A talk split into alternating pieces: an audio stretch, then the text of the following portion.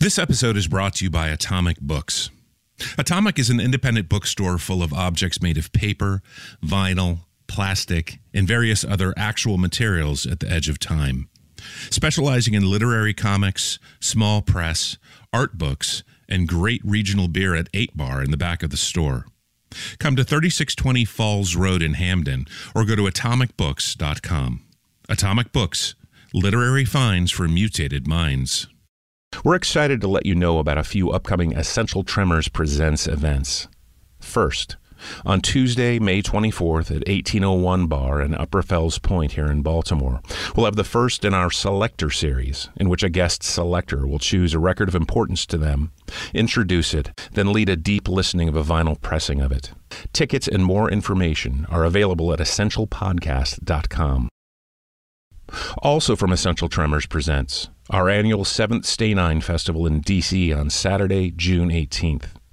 This year's DC edition will feature 12 artists and 3 DJs spread over 10 hours at Metro Bar. Get tickets and more information at 7thstay9.com or at essentialpodcast.com. Lastly, Essential Tremors presents 7th Stay 9 Festival Milwaukee on Saturday, July 30th. Our inaugural Milwaukee version of the festival will feature 14 bands and run from 1 in the afternoon until midnight at Cactus Club. Get tickets and more information at 7thstay9.com or essentialpodcast.com. So, and then and then and then as I say like to think about a song you know there's a moment that you hear a song but that moment is is the moment and then it's longer and then ideally well a song that really does change your life is one that changes your life in multiple ways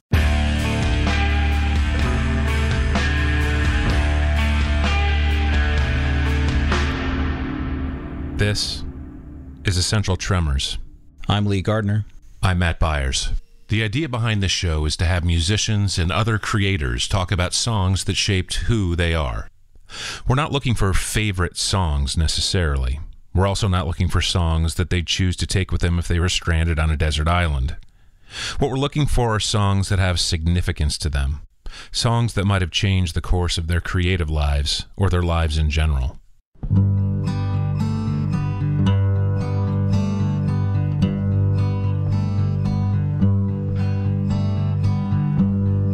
Tell me you don't love me, well, I don't love you. You say that you don't want me, well, I don't want you. You tell me there are other fish in the sea, and another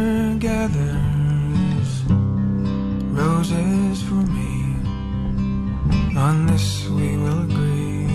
Will Oldham, probably best known by the name Bonnie Prince Billy, as well as by the monikers Palace Brothers, Palace Songs, or just Palace, has been a deeply influential figure in American underground music since first appearing on the scene in the early 1990s.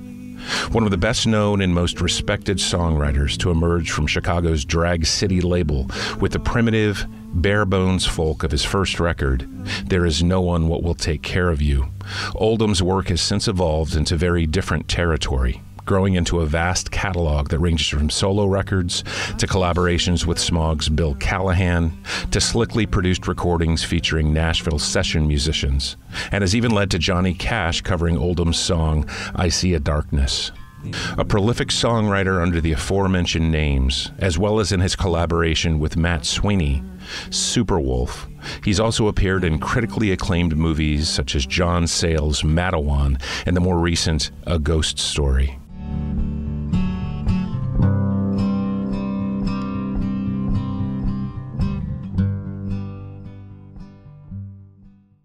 The first song Oldham chose as being formative for him was It's a Long Way to the Top by Susanna and the Magical Orchestra. Getting right, getting stoned, getting beat up, broken bones, getting high, getting tough. I tell you, folks, it's harder than It's a long way to the top if you wanna rock and roll. Um, so Susanna, a long way from the top. I was in, uh, and and I I just for some reason I gravitated towards midlife, meaning the middle of my life so far, songs. Um, because I feel like music is transforming my existence on a, at least a weekly basis, if not a daily basis. Um, but these are three things that had significant repercussions that continue to echo uh, in my life now. Um, I was in Portugal, Lisbon. Uh, Anna Nana, I think, is the name of the record label distributor. Um, and I was visiting, and it was uh, run by Fred Sampson and uh, his brother, I think. And Fred now has left Portugal and left Ananana and runs Drag City Europe out of London. He's a Portuguese Dutch guy, super guy. And I was in this shop, I don't know, uh, probably early 2000s, I guess, maybe 2004, 2005, something like that. And we were talking about music, and I think he suggested, he said there was something that he thought I might like, and he played this, put on this record um, called uh, oh, uh, Melody Mountain uh, by Susanna and the Magical Orchestra. And he said, "Yeah, it's a woman uh, or or a duo from Norway, a woman singer um, from Oslo, and they uh, do all covers on this." And and it, it it opens with the Leonard Cohen song "Hallelujah," and "Hallelujah" at that time was not the song that it is now. Um, however, it's also not the song that it was 15, 20 years prior when I first heard it. Um, it was on the first first time I bought a, a new Leonard Cohen record was various positions in 1985 from a mail order company called Face the Music that put out these big newsprint catalog, computer printout catalogs, and you call them up and say, "I want this, this, and this." And I asked the woman, I said, "What's up with this new Leonard Cohen record? Is it good?" She said, "Yeah, I really like it. It sounds like an Italian wedding." and that necess- wasn't necessarily like what I was looking for in a descriptor of a Leonard Cohen record. But I ordered it, and it was bizarre. I don't know if you know the record. It was bizarre because it begins with essentially, I think, Casio drum beats and, and keyboard tones, and then um, a, a kind of, you know, best described, I think, is cheesy female chorus. And then his voice comes in really low and and soft toned and thuddy and unlike anything we'd heard from Leonard Cohen up to that point and but for some reason it became one of my favorite records ever and and then when I think it was Jeff Buckley covered uh, Hallelujah that was the first time and I think John Cale did as well um, the, the song began to take on a life of its own and one that I didn't necessarily appreciate just because there are certain musicians who own their material and there's something about their own delivery of it that makes it kind of unapproachable by others. I was all for Leonard Cohen making the royalty if he was making the royalty, but I didn't it felt like people liked the idea of singing hallelujah again and again in a dramatic fashion. And indeed, I think that's what's carried the song, you know, regardless of what the content of the verses are, people like to say hallelujah over and over again and they and feel passionate about about themselves and their performance. So even though it didn't it hadn't been on the tv talent shows yet uh, i was dismayed mildly that that was the opening of this record. I thought i don't really want to hear anybody sing leonard cohen's hallelujah except leonard cohen.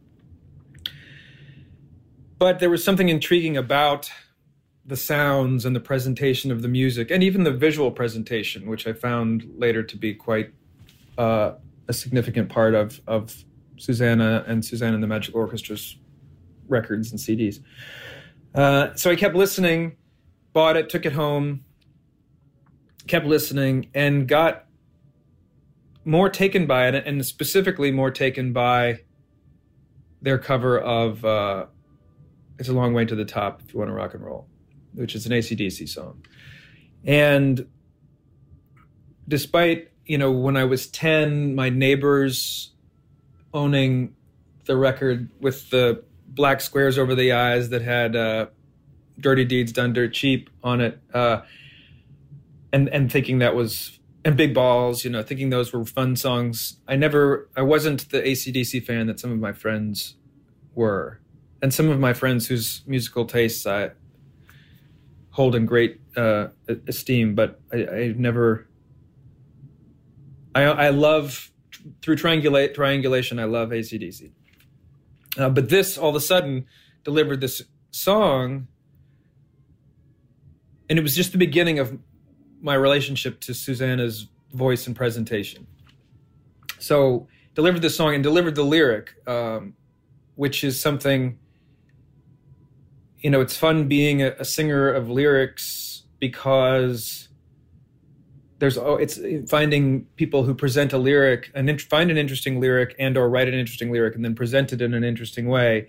It seems like it's always going to be a needle in a haystack thing for the rest of my life. It just doesn't seem like something that people focus on um, within, I guess, underground or experimental music or or music that's uh, ambitious a- along those lines. I mean, I was listening today to a 15 minute dissection of a romantic ballad in the Disney movie Encanto and how it was structured lyrically and and musically and blew my mind. That was great, but but among you know my friends and people who uh, you know yeah listen to uh, challenging music for some reason it seems like maybe because it's so vulnerable or I, am not sure exactly why uh, there's not an instrument in between the performer and the audience um, so I, I was a, I, I began to be drawn in and and so drawn in to you know her talking about I didn't know anything about her. Her talking, singing about the musical life as it's presented in this ACDC song. Uh, when she says things like, you know, getting high, getting stoned, uh, I don't know, ripped off, underpaid. Um, I'll tell you, baby, it's harder than it looks. It's a long way to the top if you want to rock and roll. And she doesn't seem, there doesn't seem to be any irony in it, which was also really wonderful. Uh, it seemed deeply heartfelt, uh, like an expression of without with also not complaining. She wasn't complaining. She wasn't saying, "Oh, woe is me," but she was saying, "This is hard. This is hard work." And I'm making it. Be- I'm telling you this in a beautiful way so that you understand. I'm, I do not want to complain to you. I just want you to understand that it's really hard. Um, if you want to rock and roll, uh, it's a really long way to the top. And and you got the sense that she was nowhere near the top. You know, like near the bottom, which is where I live. Uh, and I, and I like I, I liked that as well. Just thinking like I don't even want to get to the top. I don't have no desire to get to the top, but just treading water at, at this level is is a daily challenge. Um, but yeah, but there's so much space as well as I as I came to learn from listening to more and more of Susanna's singing and writing and recordings. Um, this was a person uh, whose voice, a very very musical person, and I didn't know that because yeah, she presents all of these songs are presented very simply um, as this duo with her her partner in the magical orchestra is a guy named Morten Qvenild. It's like Q V E N I L D, and I can't pronounce a Norwegian word on the best of days. And today's not one of the best of days. But it's and I, I asked her because now we're friends. I asked her how do I pronounce Morten's last name, and she gave me some clues uh, in writing, but I I'm not going to get it. Um, and I've even now I've played shows with the both of them and hung out with them, but I still don't know how to say his last name. Uh, but she is. Uh, her, her delivery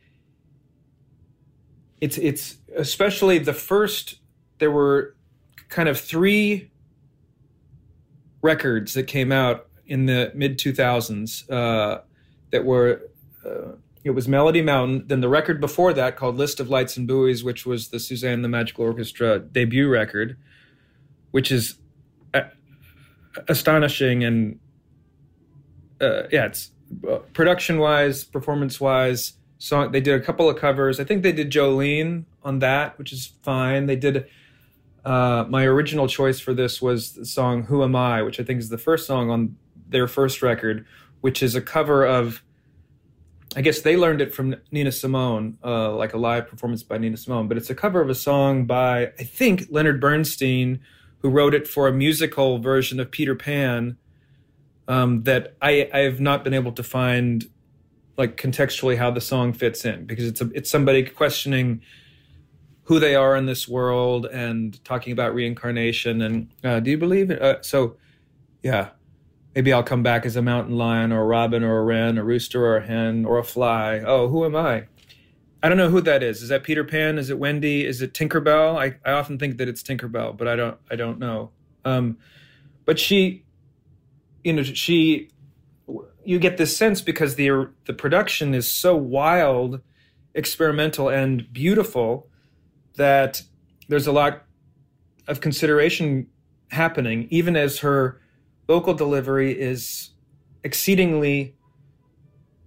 The choices that she's making are exceedingly simple and evidently um, quiet. Uh, so, uh, like delivered close to the mic, using the full capacity of her vo- voice and range at a low dynamic level. Uh, so it's like you know when people talk about when somebody like Frank Sinatra talks about, or or people talk about Bing Crosby and what Bing Crosby was, and he was he was sort of the artist that took the piece of equipment, the microphone, and turned it into a musical instrument by instead by instead of singing out, realizing you can do anything you want with a microphone uh, in terms of the level of your voice, and and he made he made recording a singing voice an intimate uh, activity. So this is taking Bing Crosby's you know huge advancement in in the evolution of singing popular songs to a, to a brand new beautiful level that that I don't think anybody that I can think of um, had done quite quite with this fluency and capability. And so yeah, it was really long way to the top. If you want to rock and roll, was was the and there's a Kiss cover on there called Crazy Nights, uh, which might might be a Kiss cover or might be maybe a Paul Stanley cover from one of those four solo records that came out in the early 1980s, I think, or late 1970s. Um, and then going and then using that as the springboard to learn more about you know to, to experience more of susanna's musical world um, the three records with the magical orchestra oh, oh so yeah and then at one point i persuaded susanna and the magical orchestra Suzanne and morten to, to do some shows with us and one of the shows included uh, a show at the residence of the U.S. ambassador to Sweden in Stockholm in his living room because um, he was married to a woman from Louisville, Kentucky. So we had this in, and so they invited a bunch of folks, you know, artists and musicians from the Stockholm scene, I guess. And then it was just in this plush carpeted, beautiful living room. And this duo who rely very heavily, even in their live shows, on technology, on front of house people and on microphones and then on sequencers and things like that. We were in this room and and nobody we none of us used microphones. Uh I don't think we used amplifiers either and we did like we did a short set and they did a short set. We did a short set and they did a short set and they just prepared a grand piano and you know by sticking things under the under the wires and and making it sound uh, unlike a traditional piano. And she sang and he played, and it was it was one of those things where you know you're working on faith. You know, I'm listening and and and investing my soul deeper and deeper into these records as I listen to them, uh, and then to sit there and see like with you know all crutches removed not only did they still deliver an amazing performance in fact they delivered one of the greatest and most memorable performances, you know, in in, in my life, and, and realizing like, okay, fuck, thank God, because they they were they are they are the the thing that I dreamed that they might be, you know, uh, and and so my relationship to Susanna and to her music, um, with and without Morten, um, ha- has been an, an extensive and and fulfilling and educational thing that you know that continues, and I, I would imagine will continue through both of our lives. And so I'm grateful always for so many reasons to Fred Thompson for introducing me to the CD in the first place, and then to suzanne and Morten for making all these things. You know, it's interesting that Who Am I came up because one of our very first guests on the show, Wendell Patrick, uh, picked Nina Simone's version of that song as one of his picks. So, Oh, wow. he, he and he spent a lot. Yeah. You know, he really uh, dug in talking about uh, why it mattered to him. He has a great story about it, which Did he talk about its origin? Did he know? I'll find it. Yeah. Did he talk about its origin he didn't, but he has a great story that I recommend that you and anyone listening uh, go back and, and check out. Cool. Yeah, and then on, on, a sideline, in terms of Nina Simone, I always had a problem with Nina Simone. I never liked Nina Simone. She, it, I found her singing repellent, uh, and and it really, I, I just couldn't stand it. And whenever you know people would put it on, I would think, why do you like this stuff? And it was the two, the the one two punch that helped me completely change my whole point of view about Nina Simone to where now I, you know, she's a a deity. It was one this song and asking Susanna finally, well, where you know, tell me about this song. Where'd you learn it? And she just said it from Nina Simone, and I was like, okay, okay. And then uh, and then that documentary, what happened, Miss Simone, and because uh, one of the key things was, I never, I didn't know her history, and I didn't know that she was a pianist primarily, and so I was always listening to her as a singer, and I just thought, is she really like, is this? Is she a singer? But then I didn't realize that she was everything. Like she was, you know, arranger and and and that the piano, that the voice supported the piano as much as the piano supported the voice. And because I am always lyric and voice focused, I always thought this is not a good presentation of this song lyrically if that's all that's going on. And then realizing that she's not a singer first and her singing ability has her musical ability is not present really in her voice. Her musical ability is present in her whole approach and specifically in her hands and her approach to the piano and the singing is is a part of it. It's a way of delivering lyric, but the musicality is not to be necessarily found there. And then all of a sudden I was like, okay, and everything I hear now by her blows my mind. Early on in your musical career, you um, you know, of course, you're a, a singer songwriter. You know, you write your own songs and sing them. But you know, here and there, you would cover, you know, sort of select um, other songwriters. You know, uh, Jon Langford, um, who's going to show up again here, being one of them. Uh, in the last few years, well, increasingly, I think, in, in as things went on, and, and especially here in the, your last couple of projects, you're singing a lot of other people's songs. Uh, and I'm curious about that development and the kind of different challenge that that brings to you as a as a as a performer you know both in the studio and live Yeah, I let. I think a, a huge part of a huge. I mean, writing songs has been challenging and something I started to get a handle on uh, in the late '90s. I, you know, I began to f- understand what I was doing a little, a little more. Uh, from the beginning, you know, I think being an interpreter of other people's songs in a parallel reality ideal world that would kind of be all i did you know and, and just be uh, you know like john davidson or uh, just be a singing entertainer um, but part of the reality in, order to have a life in music um, something that people began to understand decades ago is that in order to make a living owning the mechanical you know owning owning the publishing and uh, of the songs that you're singing is going to increase your paycheck you know? So you're going to be if you own the, all the songs on the record you're going to get that royalty too. And a mechanical royalty comes prior to advances being recouped. So if you want to make another record and be able to afford to make another record what's your income stream? Well you want to have you want to try to write some songs so that the so that you get that royalty. So that you know so you get you know you're not you're not recouping and, and then you know and then you can afford to pay your rent or pay your mortgage and also afford because I've also and I've I've paid for most of my own recordings since since the very beginning.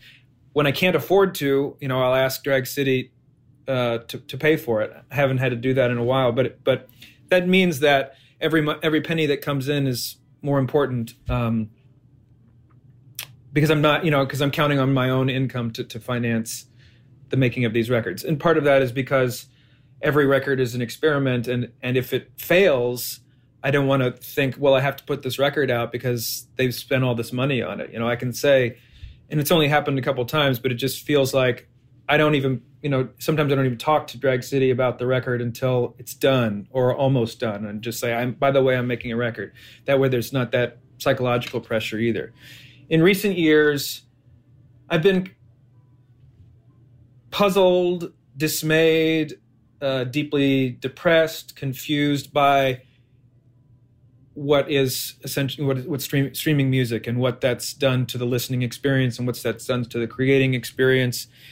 And so part of making doing lots of you know I, I can't remember now. I think I've maybe done four full length records of other people's music plus a tour of another uh, like we toured um, as the Babblers playing Kevin Coyne and Dagmar Krause uh, circa 1980 Virgin record Babel. We just played that record from beginning to end, and and did the Merle Haggard record, the Mekons record, the Everly Brothers record, the Susanna record, and part of it was just because, you know, royalties have mattered a little less in recent years because streaming is just criminal essentially. Um, so who wants why make the effort you know to make i mean it's a lot of effort you know to make a song to make a record. Um, so what would be the purpose of making a record in the past decade? And one of the purposes i found was you know i could i could dive into the creative explorations of other artists uh, so like dive into Merle Haggard's work and find find out well what do I love about him? What is what intrigues me about him? What satisfies me about him? What inspires me about him? Uh, and make a record of of songs that sort of represent that and at the same time try to employ certain recording techniques that I was aware that he had used and at the same time reaching out to audiences then and helping them as they're trying to navigate unfortunately uh, uh, too often with the with the inhuman crutch of an algorithm this you know ocean of, of music that they never had access to before and say like well rather than give you a bunch of new stuff i'm going to put these signposts up that point to other things that might help you navigate this crazy you know mass of of, of, of material that, that you never should have had access to at one at one moment in your life and now you have it every single day all day so maybe this will you know help you a little bit make sense of things rather than you know just be be you know confused or puzzled or stymied by what you're confronted with.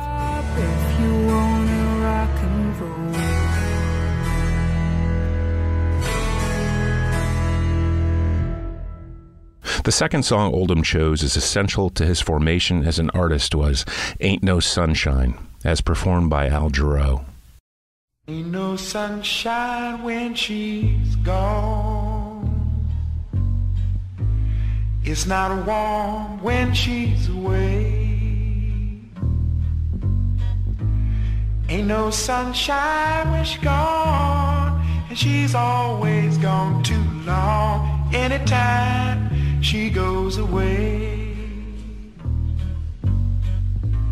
Wonder this time where she's gone. Wonder Okay. if she So the third song is, and I want is so is is ain't no sunshine when she's gone, and uh, and and again, you know, like this is just a. I think people, even listening to your podcast, it's it's sometimes I find that people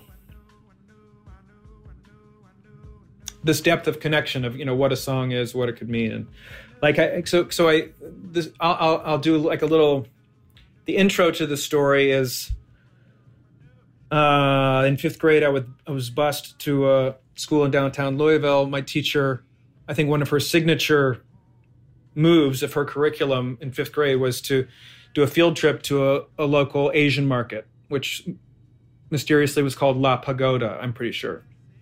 It was on Chestnut Street and in this little block of three businesses, which at the time was a camera store called Schumann's Click Clinic with a beautiful neon sign of a camera, something in the middle, and then La Pagoda. Later, things went, the fortunes of that little strip of businesses went downhill, and they were all three strip clubs. And in the late 90s, um, I was driving around downtown Louisville, visiting Louisville because I wasn't living here. And uh, I thought, you know, well, you know, I have these memories of this place. I'm going to go in. It was an afternoon. I was like, I'm going to go in and look at this strip club. You know, wasn't a frequenter of strip clubs. Um, but I just thought I'm gonna, you know, it's open in the middle of the day and it looks seedy as hell. This this might be fun.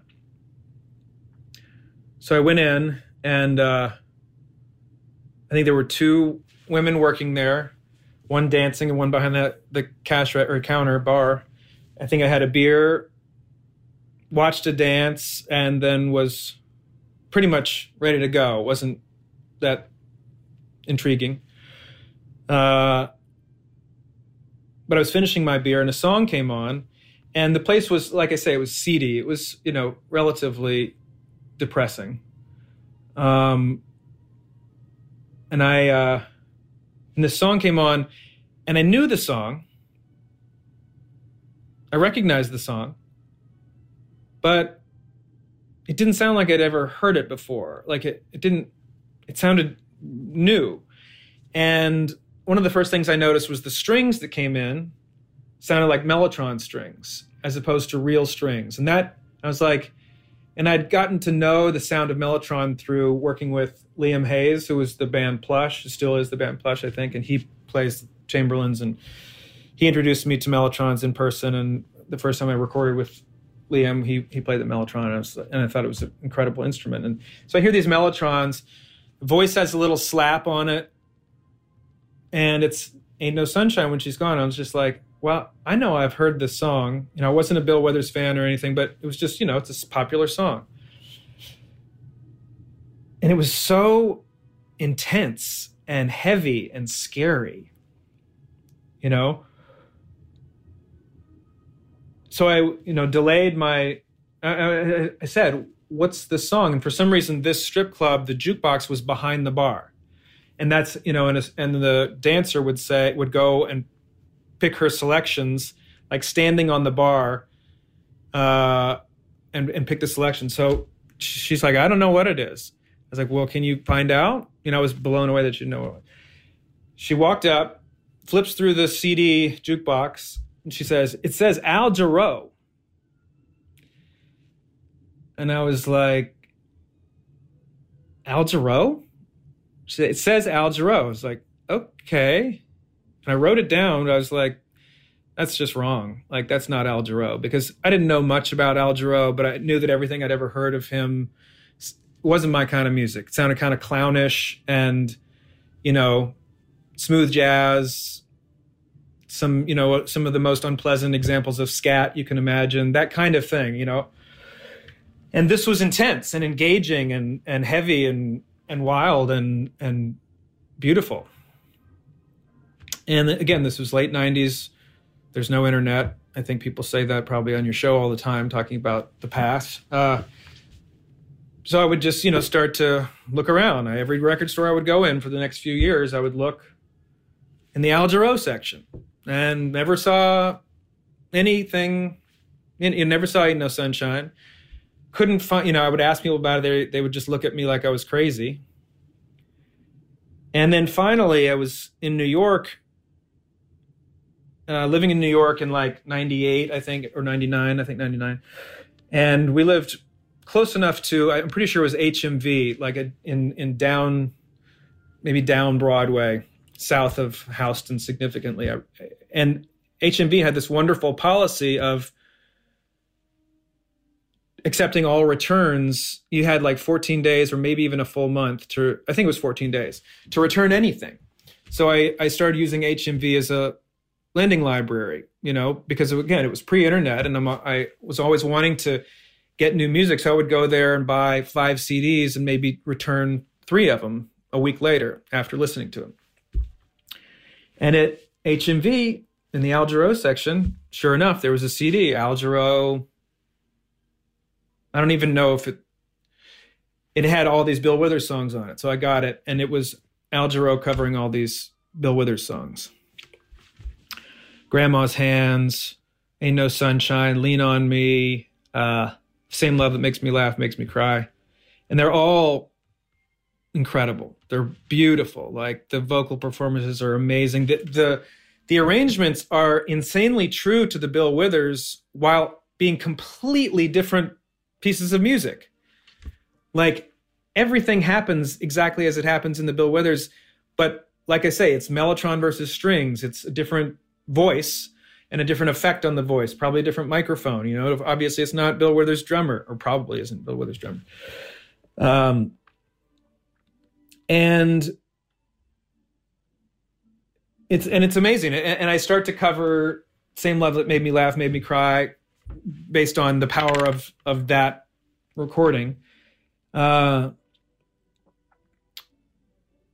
so that that was huge, eh, but it also like as itself and as a record is a an example of a a genre of record that I've come to identify as like I call it post-apocalyptic bunker records that sound like they were made like in the boy and his dog world like the world has been destroyed and there are people underground creating culture to get themselves through and to reintroduce culture to whatever human population repopulates the earth. And this record, this Al Jarreau does Bill Withers record, I feel like is one of those. Another one is Bob Marley's Soul Rebels, uh, produced by Lee Scratch Perry.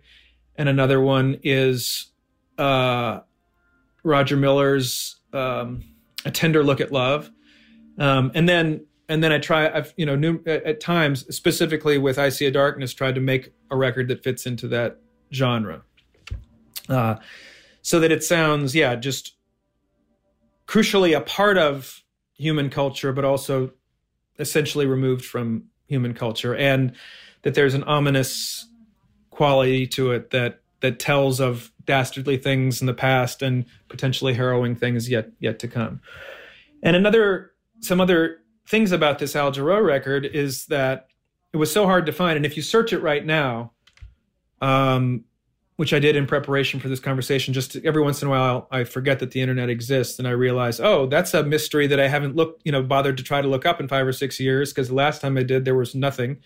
I looked it up and I can't find it. It it's still in print. I don't think anybody owns the copyright so I think anybody who has wanted to ever put this record out has put it out, and you can buy it in truck stops. You know, in the past when CDs were in truck stops, you can just buy it with different cover artwork, great cover artwork, terrible cover artwork, different titles of the record, different years attributed to when it was released. So I don't know when it was recorded. I don't know if it was his first record, a middle. I have no idea. And there's nothing. All music, you know.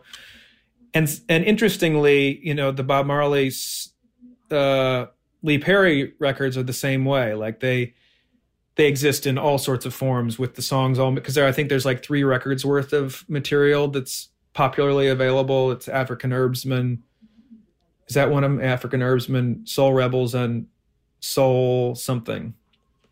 But the songs get mixed up on different records and so many bootleg copies of it. Uh, and also weirdly, the Roger Miller record, Tender Look at Love, has two completely different front record covers with the same back record cover that you can that you can find.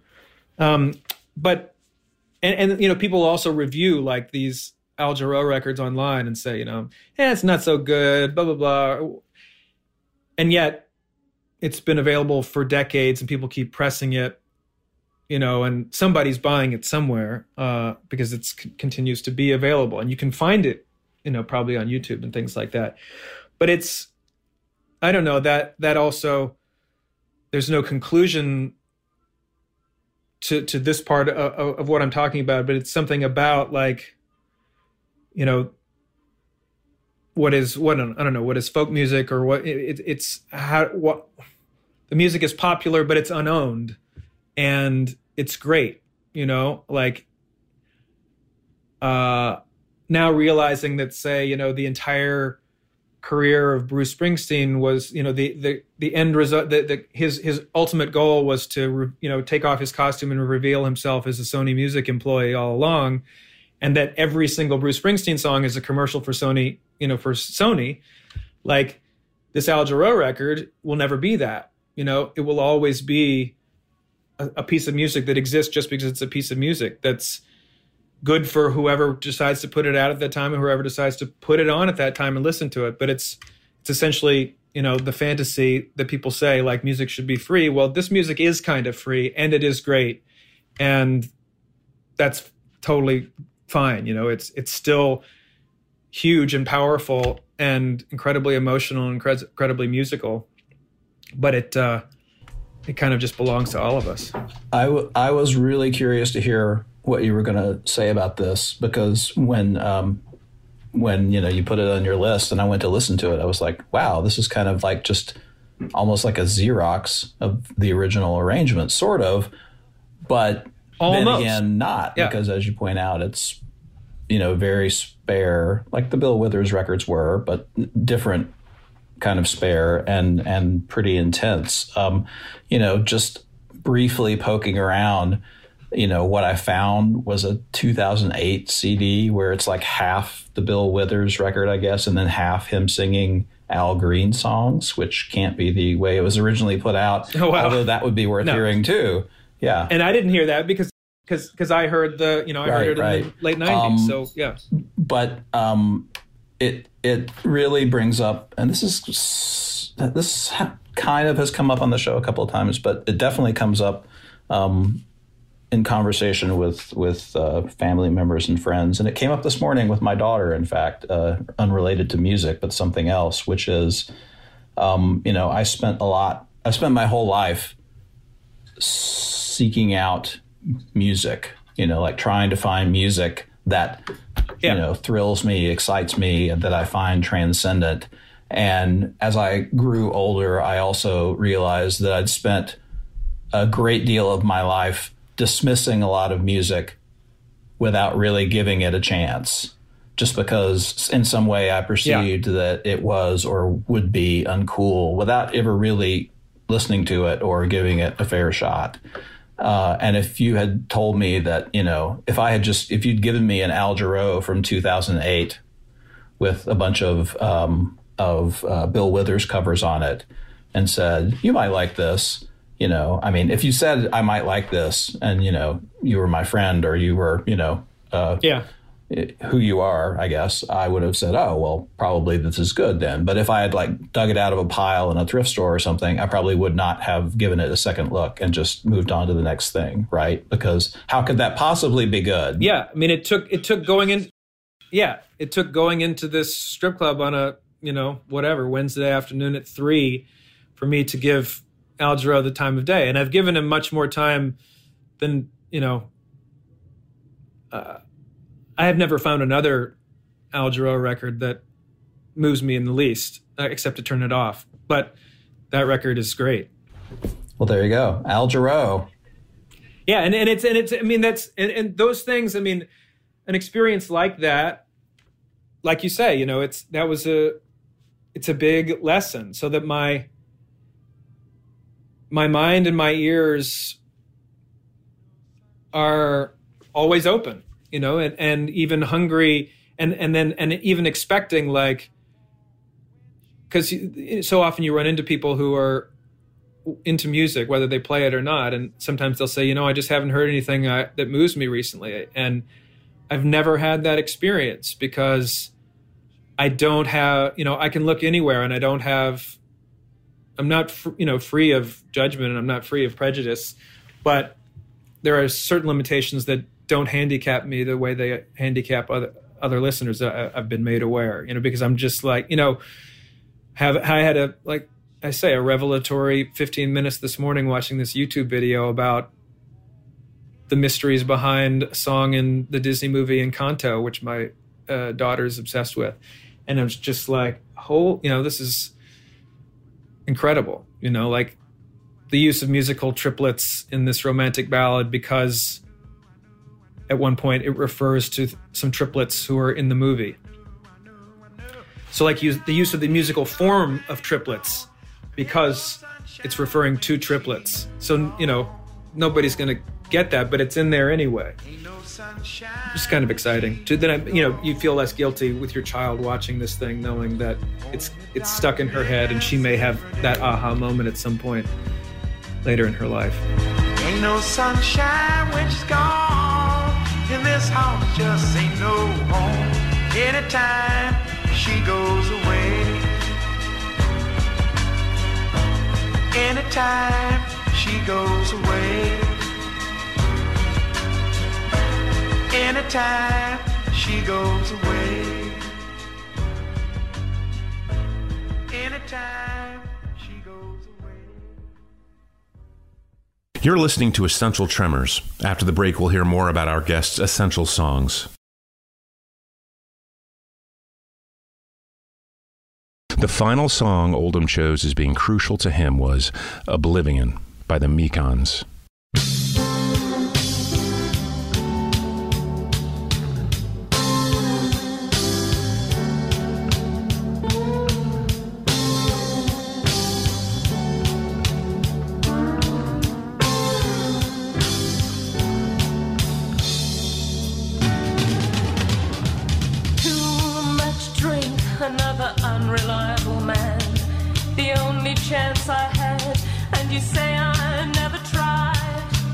So once again, yeah, this is a huge. smoke. Uh, in the late 1980s, I had a couple friends. I have a couple friends, uh, Steve Driesler and Britt Walford, who, and and then Rich Schuler, uh, who were into the Mekons. And these are guys that I love very much. I loved very much. And they were into the Mekons. And so often I would get in their car and the Mekons would be playing, and it just didn't register for me. I couldn't take it in. It would just, I would know, oh, this is the Mekons because I'm in their car. And they were always playing the Mekons. And I think I was, you know, in the process of leaving home and going out to actively explore the world at large. And because of their continued devotion to this band, the Mekons, I thought that I should make an effort. So I went over to Steve's house and taped all of his Mekons records. Uh, I think it was maybe three 90 minute tapes of, of Mekons music. And those were my musical companions for the next few months. And I just sort of only listened to the Mekons. And that uh that did it for me you know I, I, that like that just you know that was my brainwashing um to where my relationship to the Mekons became, you know, inseparable from my identity, from my from my DNA. Kind of like I think my daughter will probably be it. You know, she'll she'll hear the Mekons one day and just be like, "Oh, this is me," um, or "This is my daddy." Um, but again, one of the key because there's there's kind of three main voices in the Mekons, and Mekons from since uh, Fear and Whiskey 1983 to the present day. Kind of three main voices, and that's Jon Langford, Tom Greenhalgh, and Sally Timms. Those are the the voices that you hear. And uh, Rico Bell sings a song here and there, and uh, but Sally, I don't know if this is true, but I, I think Sally, the lyrics that Sally would sing would tend to be the lyrics that were more. They kind of had they they they made more overt sense. They they kind of had a maybe they told a story um, where the other the lyrics that the men would sing would sometimes be kind of uh, expressive, poetic, uh, symbolist, whatever. Um, but but Sally would, you know, choose. I don't know. I don't. I still don't know their writing process. I don't know who writes what. Um, so I don't know how it was be that Sally would come to sing a song. And she didn't. She wasn't on Fear and Whiskey. She wasn't a part of the Mekons then. She was on the next full length record, Edge of the World, and that's where Oblivion is.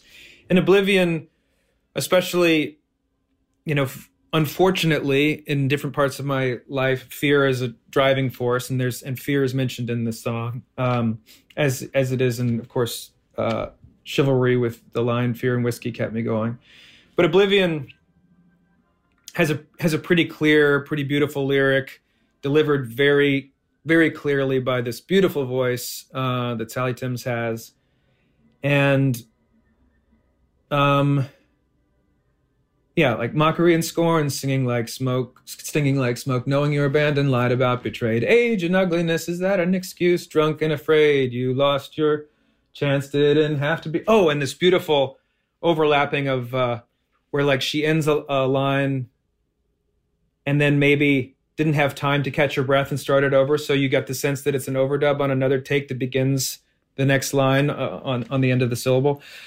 Um, Good morning, midnight, a bottle of gin. Uh,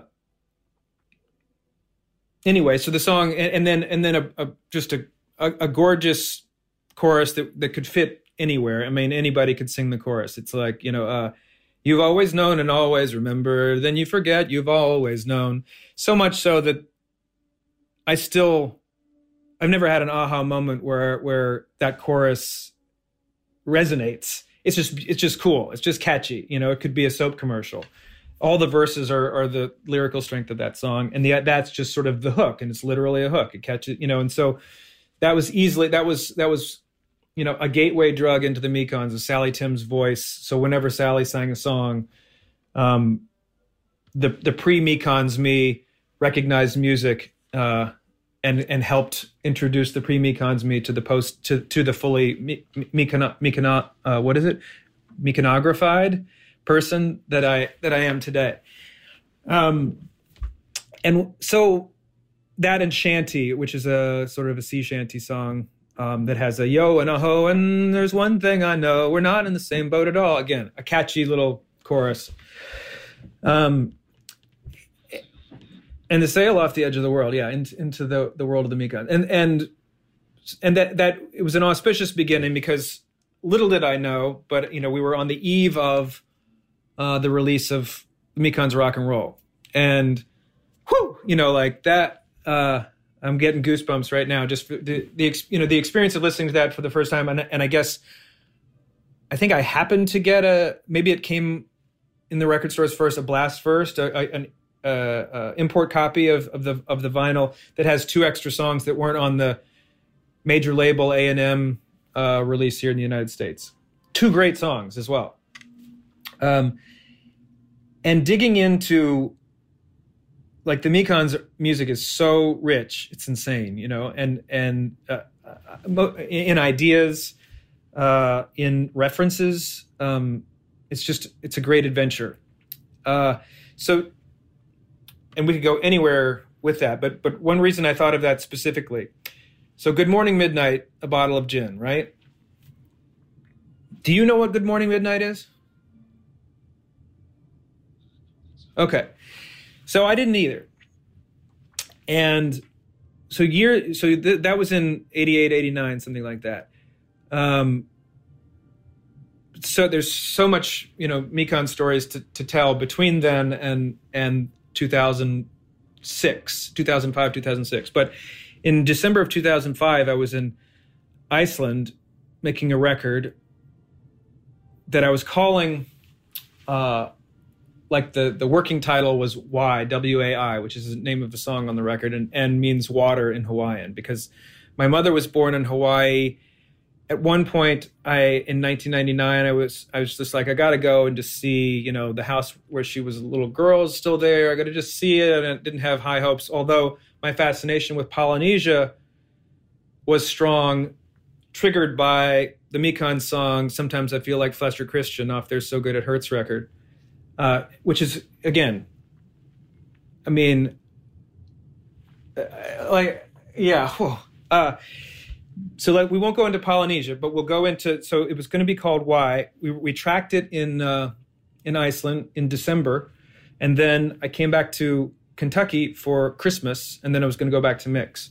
And when I was in uh, Kentucky for Christmas, um, there was they'd opened. I don't know if they still do this, but in the mall, somebody had occupied a, an empty store to sell remainder overstock books for holiday shopping. And I saw on a table a book called Good Morning Midnight, and you know, in my mind immediately it's you know the Mekons. I'm I'm hearing the song. I'm hearing Sally's voice sing Good Morning Midnight.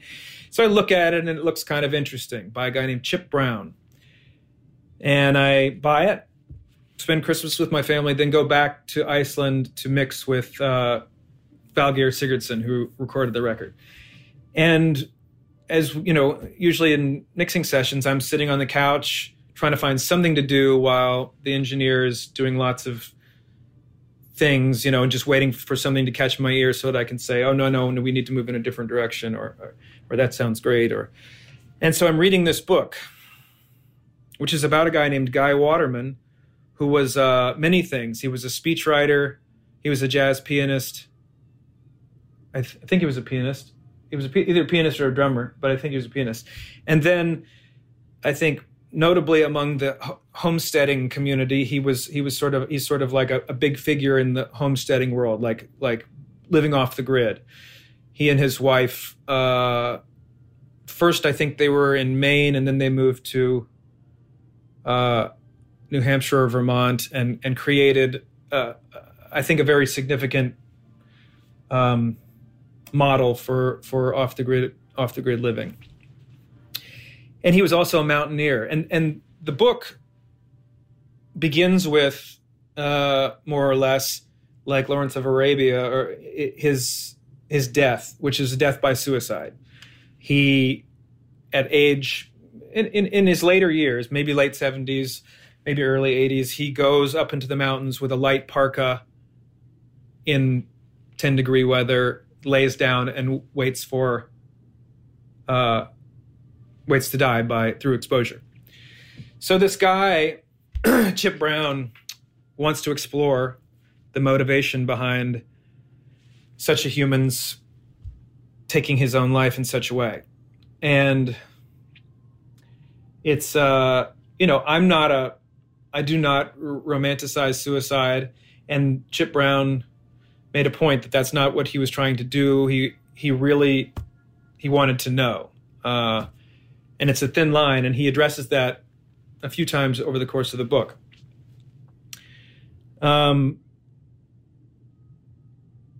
we were mixing uh, a song that I called at the time "Letting Go of a Little Girl," which was kind of a little narrative song, loosely based on a memory I had of a friendship with a little girl back in first grade, uh, in the you know mid seventies, and at one point she disappeared. You know, she her family moved away. Her dad got transferred or whatever. Uh, and so in the song, I create the the character has this relationship with this young girl. Eventually, the singer has children, and at one point they disappear into the snow. In the song, they disappear and are aren't to be seen again. They they're run, run off and play laughing and, and they're kind of gone forever. Uh, while we're mixing this song i'm reading this good morning midnight book. And guy waterman had two sons who were also mountaineers and out, outdoors people and we're mixing this song and his two sons in their 20s separately totally different parts of the world um, each that's how they died. They disappeared into the snow uh, like on a mountaineering expedition never to be heard or seen again. Now so that was weird right uh, so you know I, I'm I'm very competitive. This is drawing me into the mix of, of the record and the whole experience. At the same time, Guy Waterman's wife, his father-in-law, his wife's dad, I guess, is an Emily Dickinson scholar. Emily Dickinson is responsible for the line "Good Morning Midnight." That's from a Emily Dickinson poem. Um, and he's I think my impression is that he's sort of principally responsible for delivering to us as readers the Emily Dickinson poems in the way that we know, it, like to maybe reinserting the the unique idiosyncratic um, punctuation, capitalization, things that I think maybe in f- er, er, earlier releases of her work had been thought of as mistakes, perhaps. Uh, and and it adds you know huge layers to her poetry. The uh, letting go, yeah. So the letting go. Uh, then there's a line um, in an Emily Dickinson poem about freezing to death, uh, using a metaphor, freezing to death. First the chill, I think it goes. First the chill, and then the stupor, and then the letting go. So they talk about that in the book, right? At the time, the song that I'm working on is called Letting Go of a Little Girl. So that was, again, kind of funny. Um, I changed it then to Then the Letting Go. That's the name of that song. And I decided over the course of the next couple days to change the name of the record from Why to The Letting Go. Um, at some point, uh, somebody after the record comes out, somebody writes that the uh, um, that the record must be a record about you know hugely influenced by Emily Dickinson and about Emily Dickinson because they name a couple of things, letting go, something else, and then the last song on the record is called "I Called You Back." Apparently, I learned from this person writing, and later I visited it to see it's true on Emily Dickinson's tombstone, her epitaph is called back. So it's the last song on the record, and it's Emily Dickinson's.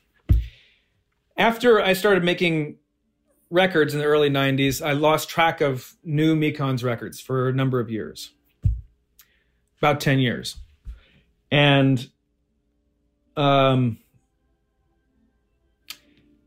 at this point, and then and then I started listening back to them, and I, I realized that the Mekons also have a song called Only You and Your Ghost Will Know. And the chorus is first the chill and then the stupor, then the letting go. Only you and your vo- and your ghost will know. So we finished the record in you know in December of 2006. Uh, I move out to California, and one of the first things I do is go to shoot a video in Atascadero, California, for the song "Cursed Sleep." And while I'm there, over the weekend of June 6th, my father suddenly has a heart attack and dies. I get a phone call. I'm like wearing this bird costume and it's early morning. Uh, 10 years later, and this is just to, to say, like, this is, I don't know, because because of oblivion, you know, Good Morning Midnight, right? Just this weird connection. So like um on a Saturday morning, 2016, there's a little park in front of our house that I uh, used to help maintain. And so I was on this grade of ivy, uh, a hill of ivy um, that's about an 80 degree angle. And I'm, I'm pulling invasive species. And this woman comes up and she, you know, she's real kind of creepy, ghosty. And she's like, you, she's like, how's your mom? And my mom at the time was in the middle of an Alzheimer's journey, which began when my dad died pretty much and ended in January of 2020. So, you know, I said, she's okay. And she said, well, you know, she used to come in. I work at the library and she used to come in all the time and she always would special order books. And, and she's like, I remember one time specifically, she came in, she was looking for this Emily Dickinson poem. and I'm standing there on this 80, you know, I'm just like in the middle of pulling things and she's just trying to talk to me. And I'm thinking, first, I'm like, why is this woman trying to talk to me? But then it becomes a little fascinating. And I say, well, what Emily Dickinson poem? And she says, uh, oh, I can't remember what it's called. It, it goes, uh, um, after great pain, a formal feeling comes. The nerves sit ceremonious like tombs. The stiff heart questions, was it he that bore, and yesterday or centuries before? Uh, and it goes on. I can't remember, but then it says, you know, as freezing persons recollect the snow, first chill, then stupor, then the letting go. And this was on June 6, 2016, which was the anniversary of my father's death, you know. So again, what the hell? And you know, it's it's kind of a thread that may begin other places, but I can trace it immediately back to the Mekons and Sally Timms singing the line "Good Morning Midnight" and beginning this web of connection, you know, that just got crazy and complicated over the years. And it's one of the many reasons I love music and you know lyric music so much. You stole it from yourself, moving from somewhere to somewhere else. This has been Essential Tremors. Essential Tremors is produced by me, Matt Byers, and Lee Gardner. Essential Tremors is distributed by WYPR Baltimore. Look for and subscribe to all of WYPR's podcasts. For more information about Essential Tremors, go to essentialpodcast.com. Thanks for listening.